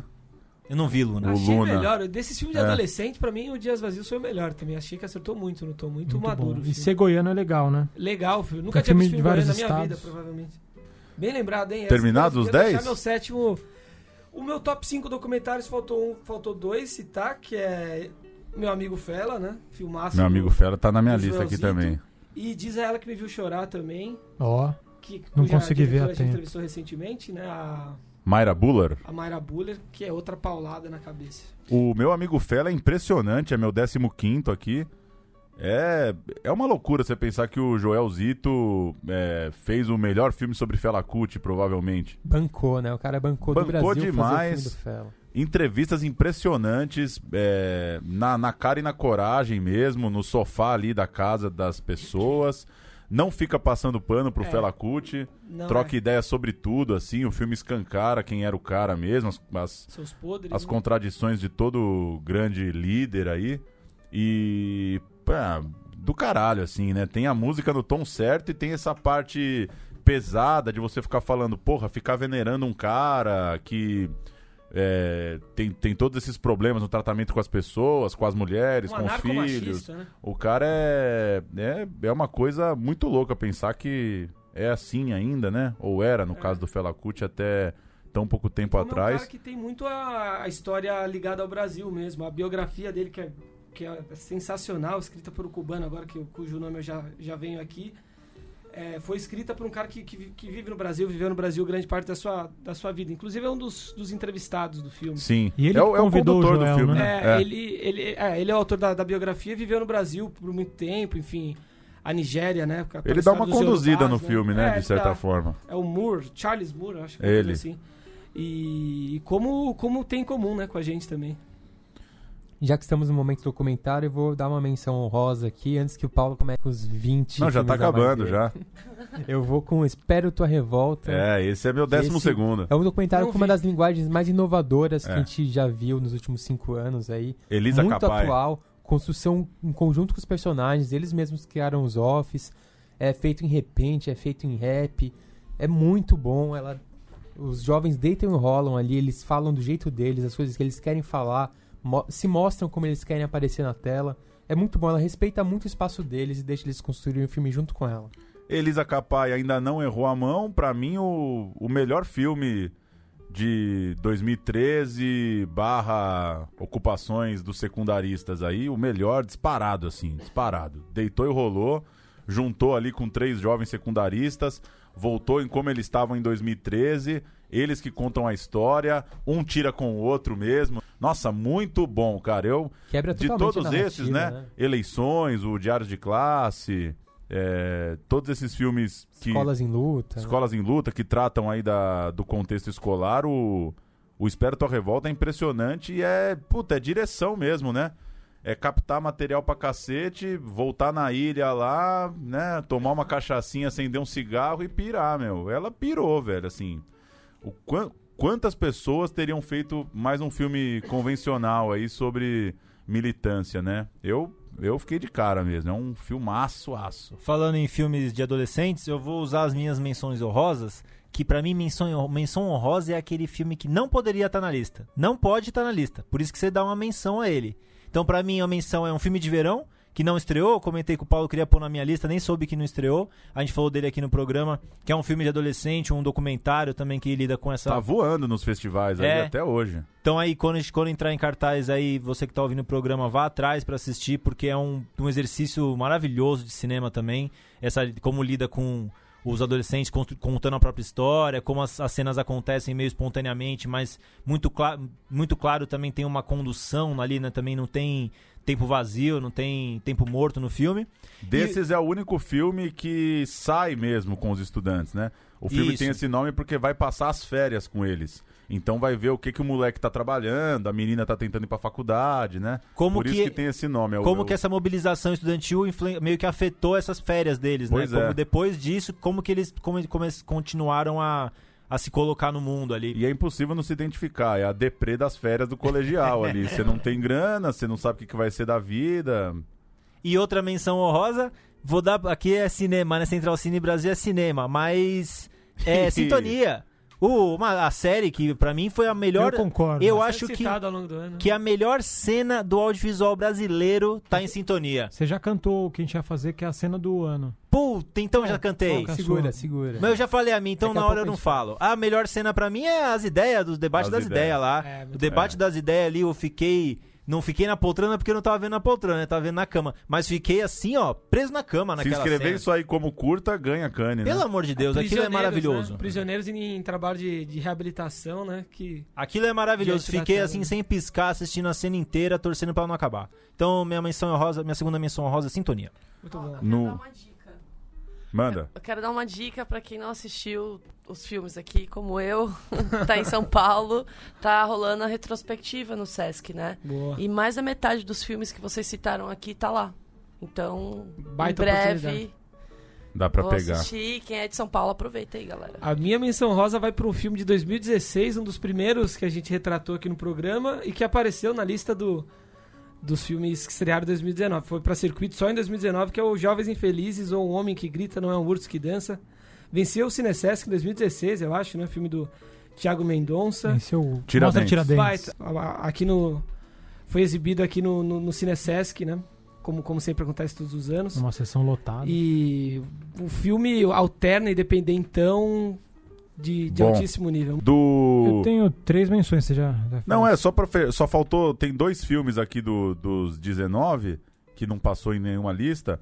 Que o 18, O Barato de Acanga, Tiago Matar. Meu, impressionante. Filme. é, eu eu não, não tinha ideia do que tinha sido a, o tal do Woodstock aí do interior paulista, né? A, a grande festa de Águas Claras lá em Acanga. E o negócio é uma loucura, né? É uma loucura. O cara. É, dois, três irmãos lá se juntaram pra fazer um festival e fizeram o negócio acontecer. O negócio bombou absurdo. Os caras levaram o João Gilberto pra tocar no interior de São Paulo. Um negócio impressionante, assim, pra quem. Pra quem curte essa coisa de festival de música. E estão todos figurões lá, né? Você vê uma gravação inédita de um Gil no palco, é, de um Moraes Moreira tal. É bem. Muito bom o trabalho do o Barato de Acanga. E o 19, que também não foi falado, é o Morto Não Fala, do Denison Ramalho, cara do gênero de terror aí no Brasil. Daniel Oliveira como protagonista é um, um cara que trabalha no IML e ele tem esse dom de ser a última conversa com os mortos. Então o cara chega morto, ele começa a abrir o cara, costura o cara, lava o cara, e quando o cara vai pro caixão, ele troca uma última ideia ali com o cara. E o cara responde? Ele conversa com o cara, o cara responde. E esse é o, é o a sinopse, e isso nisso ele vai descobrindo as tretas, porque o cara morreu, quem mandou matar, quem dedou o traficante pra polícia. E, e a grande. Eu não sei se tá na sinopse, talvez é um semi-spoiler. Mas a grande treta é que daí um, um desses caras que morre conta pro personagem principal, pro cara que trabalha aí no IML, uma coisa que, que tá acontecendo na família dele. É, traz cancara pra Pode ele. parar aí. E aí ele, enfim, não é, mo- não é minha onda filme de terror, assim, não, não, não costumo pirar tanto, mas talvez o fato de se passar em São Paulo é, traz uma textura ali, né? O filme na Zona Leste, e aí morre um traficante de um lugar, vai outro. O primeiro cara que morre, por exemplo, é numa briga de torcida, palmeirenses e corintianos, depois de um jogo, é, e aí esse cara do IML tenta ali entender o que, que tá pegando. Muito bom. E o Denison Ramalho conhecido aí Esse já, diretor né? que foi no Bial, ele É. é. um dos carinha que foi no Bial lá falar de cinema de terror. E faltou menção rosa de Bruno Graziano pra Temos encerrar? menções ainda? Citei também uma regra aqui pra, pra não fugir um pouco do óbvio, que é três filmes que eu não vi e já gostei. que por motivos de destino. O Espero Tua Revolta, já citado da Elisa Capai, que eu achei o melhor trailer do ano. E com certeza. Não é deve- pouca coisa. Não é pouca coisa, é um trailer revolucionário, assim, um trailer brutal e bem humorado. O segundo é o Simonal, que é o melhor biografado do ano, que eu não vi, mas já gostei, porque o Simonal é foda. E o terceiro é o melhor objeto de pesquisa que eu acho do ano, que é o meu amigo Fela. Não vi, mas também já tenho Vai certeza que é um, um belo filme. Vai Mas- ver ou não precisa? Vou ver, vou Vê. ver os três. Cabe o último giro das menções? Pô, se Rapidinho. Ô, Antes. Você ia fazer uma lista. 19 Não, mais mas- menções. Não, mas o programa serve pra isso. Não sei que vocês querem ficar. E sobre a lista, queria deixar claro aqui, ó, que ano passado eu fui contra a lista com o número do ano, mas esse ano eu sou a favor da lista. Eu Tô com o Paulo, 19 filmes, só não fiz porque não fui capaz. Então, ó, mais filme ano que vem, ó. Quer É, fazer top uma lista de 20. verdade? Assiste 50 filmes que nem O o, Paulo por é que o mês. programa- Pô, assiste 100 filmes por semestre. Seria bom se o programa tivesse uma hora, uma hora e pouco pra, pra não, Não, mas não você cansar muitos ouvintes. Não, mas ninguém tá cansado. Quatro Será? filmes eu queria citar. Só tem hoje pra fazer isso, que não, foi, que não foram citados ainda. Abaixo a Gravidade, do Edgar Navarro. Acho que é um filme que tem que ser visto. Talvez Ah, a, muito a entrevista mais legal que a gente fez esse ano aqui. Muito bom, lembrei. agora. É, não conhecia muito o trabalho do Edgar, ele tá na lista da Bracine dos curtas, com o Super Nada, que é um Super média, na Outro. ver- Super Outro, desculpa. Super Outro, que é muito que é um bom também. média, É um né? média, 40, 40 e poucos É, minutos. e aí, depois de entrevistar o Edgar Navarro, fui atrás de ver os filmes. Você acha tudo na internet. É um mais doido que o outro, bom pra É o cacete. doido bom, né? O doido que dá pra entender. O né? Abaixo a Gravidade, ele fez um filme de doidão, bom pra cacete, e Muito deu bom. a melhor resposta do, da história do Central Melhor Cine, frase, eu né? acho. É. Que, perguntado sobre o desmonte do cinema, ele simplesmente gritou ao telefone: Eu não me submeto, porra. Muito bom. Muito É o bom. bordão do, do E os outros três, bem rápido. Cine São Paulo. é, bom. a gente já tratou desse filme no- nos tempos dos festivais. Muito bom, São Paulo. Ricardo saudoso, Martensen e Felipe Tomazelli. Né? Saudoso, né? Puta filme, foram fazer um filme sobre um cinema no interior que tá pra ser reinaugurado e o velho que tá reinaugurando o cinema fica puto que o filme tá lá em determinado momento. Atravessa ali o documentário com a reinauguração do cinema. Cheiro- do caralho. Filme com cheirinho de bolo de fubá e café. Cara, e filme E bom. ele, e ele é muito, ele é muito fofo. Eu, nossa. O personagem O é muito tiozinho? bom, né? Sim, Então, eu- mas ele é o o fofo Chico. cuzão. Eu Ele- não achei, não. Não, tô, tô provocando. Ele foi 100% super. fofo. Ele, foi, ele é super contido. É que, Tô brincando. É, é que pra mim são, foram dois momentos de tensão ali, né? Da, da, da questão do bombeiro e tal, não sei o É. quê. Mas ele foi super educado, Claro. contido, assim. Muito bom. Mas é um fi- filme bom pra pensar essas coisas de doc, né? De Sim. ética, de envolvimento, porque o filme dá uma atrapalhada ali, né? Sim, sim. Vai, tem sim. mais um? Fala logo. Tem Mas, mais é, dois. Apesar que eu tenho uma informação de bastidores nessa parte. É, a gente então. vai pro bar essa. Tem mais dois. É, Amazônia Groove, Bruno Murtinho. Puta, esse vocês têm que bom, ver, hein? cara. Que filmaço. O cara fez um filme sobre os ritmos amazônicos.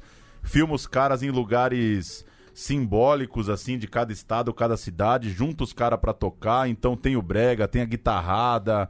É, outro doc doc de uma nova era mesmo de filme musical. Não, não foi fazer biografia dos caras. Lembra fez... o sotaque elétrico? Lembra o sotaque elétrico. bom, cara. a música amazônica como personagem.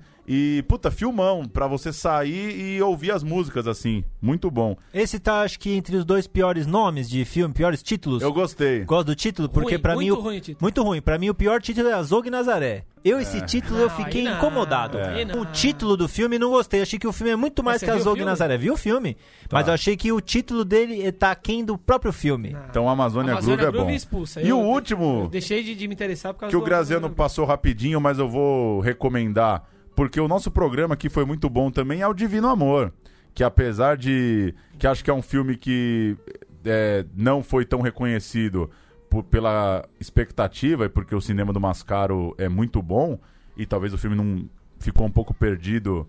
Ele chegou no mesmo patamar desses filmes grandes, né? Reconhecido lá fora e talvez não alcançou esse mesmo status. Mas eu acho que é um filme bom, sim, pra o Davi, né? Nosso amigo participou aqui do programa, né?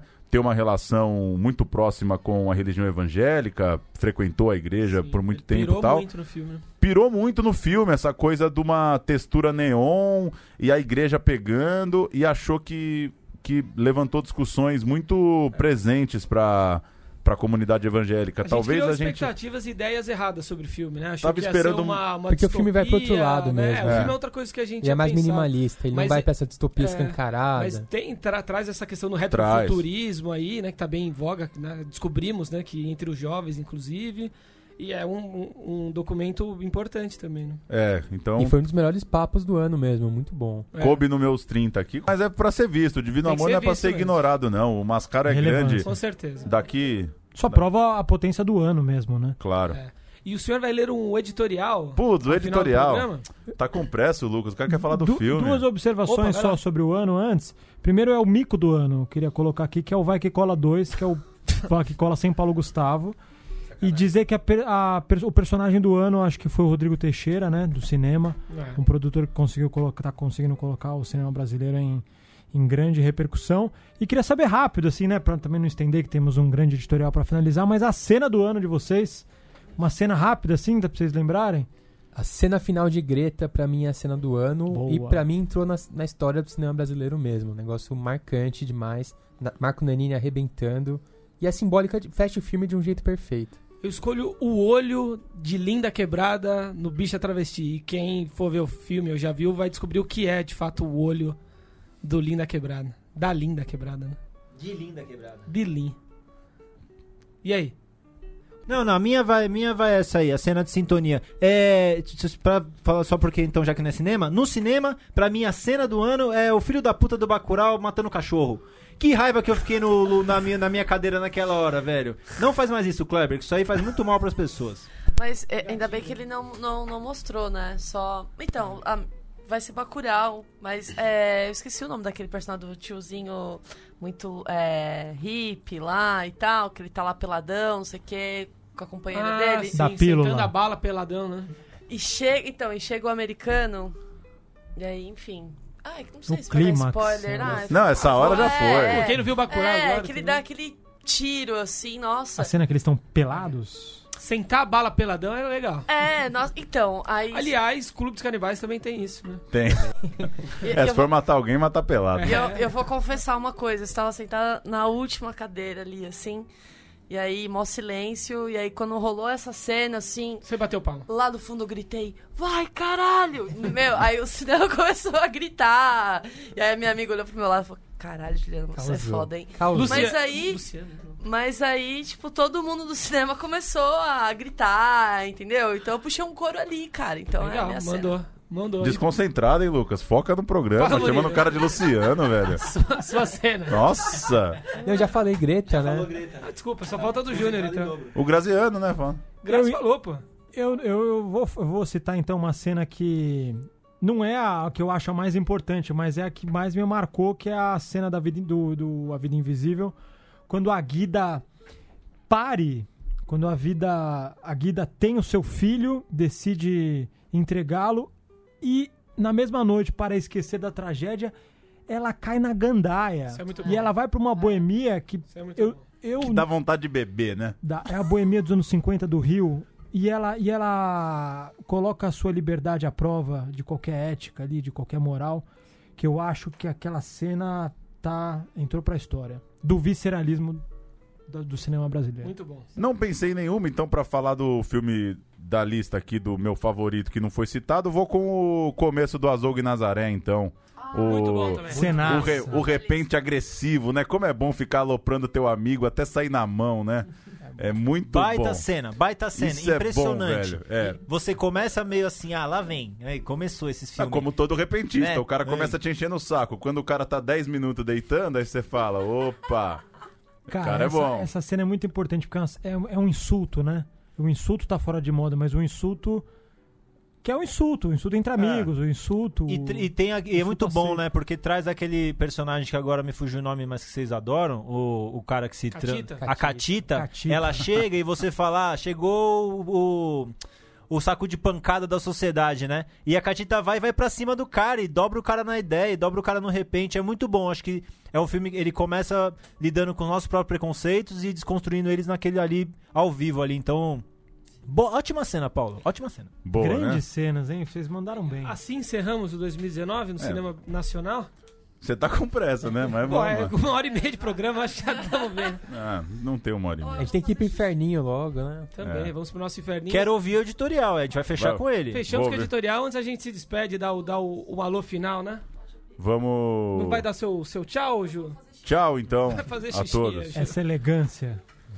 Valeu. É isso? Teve bom. Vou, vou fechar o microfone de vocês, não pra diminuir o barulho. Vai lá. Falar que o editorial que escrevi, vocês não fizeram sugestões. Espero que não se arrependam, porque tiveram tempo pra isso. Terminamos a quarta temporada do Central Cine Brasil com duas constatações óbvias. O cinema brasileiro continua emocionando por sua diversidade e os mais de cem tantos variados lançamentos que contam nossas histórias com tantas formas e olhares tornam impossível resumir a um ou outro filme a produção nacional de 2019. A outra, pelos piores motivos possíveis, diz respeito à nossa intenção inicial ao produzir um programa que trata dos filmes realizados por brasileiras e brasileiros do nosso tempo. Para nossa geração, nunca havia sido tão importante e necessário o fortalecimento dos espaços para se falar de arte e cultura. Quando começamos o Central Cine em 2016, o Brasil consolidava sua retomada do número de salas de cinema, passando a casa das 3 mil telonas. Os lançamentos nacionais no circuito, que na virada para essa década beiravam os 100, passaram a mirar os 200. A SP Cine acabava de ser fundada aqui na cidade em que vivemos. Em algumas quintas-feiras, chegamos a citar 10 novidades brasileiras chegando às salas, de rua e de shopping, gratuitas e caríssimas, em cidades grandes e pequenas. Acompanhamos a importância das nossas turmas pegando o avião para serem reverenciadas em festivais internacionais. Vimos diretoras, diretores, atrizes e atores em destaque em produções estrangeiras. Estamos em Cannes, no Netflix, no horário nobre da TV por assinatura, nas barracas de DVD pirata, na série depois da novela, nas listas dos melhores do ano em toda e qualquer revista gringa. A preguiçosa tese da falta de qualidade do nosso cinema perdeu sentido. E vimos de tudo. Falamos no Central Cine de filmes de todas as regiões brasileiras, do cânone do século XX que segue em atividade, passando pelos pilares da retomada, até chegar hoje na jovem geração saída dos novíssimos cursos das universidades federais. Falamos das jornadas milionárias que viraram sucesso da televisão aberta, até os longas cujo público no cinema caberia no nosso pequeno estúdio. Falamos de vencedores do Oscar, com o mesmo interesse que contamos os destaques de cada mostra de cinema espalhada pelo país. E às vezes, durante esse ano, a gente queria pirar nos filmes que tanto nos divertem, ensinam e provocam a cada semana. Mas precisamos defender a importância de uma agência de cinema não só existir, mas exibir um filme para seus funcionários e até colar pôsteres na parede. Tivemos de comprar briga por Fernanda Montenegro, atacada por um qualquer da Secretaria de Cultura, enquanto lança três filmes para celebrar seus 90 anos, e por Bruna Surfistinha, no topo de uma ignorante lista de produções malditas. Precisamos falar da possibilidade de não haver mostra de cinema de São Paulo, pedir doações para o Animamundi e o Festival do Rio. Reunimos ânimo para cobrar que o governo federal cumpra com o custeio de passagens para participações em eventos fora do país. Contextualizamos cada passo da fuga das estatais, com a Caixa deixando o Cine Belas Artes e a Petrobras deixando a seção vitrine e o Cinearte. Dedicamos parte de nossas conversas para entender que outras formas de se fazer cinema podem ser possíveis num desmonte irresponsável e mesquinho dos meios de financiamento. E não só futuros, mas aqueles em andamento, fechando portas de produtoras e deixando não só trabalhos na gaveta, como profissionais em casa. E é nesse contraste entre o clamor por Bacurau e a agonia pelas obscuras dificuldades impostas a Marighella, entre o tocante à vida invisível e a censura ao filme sobre Chico Buarque no Uruguai ou de uma fala de um ator em Brasília, que levamos o nosso programa. Atravessados por filmes a cada semana ao mesmo tempo que respirando fundo para explicar, por quantas vezes for necessário, a importância de um país de cinema.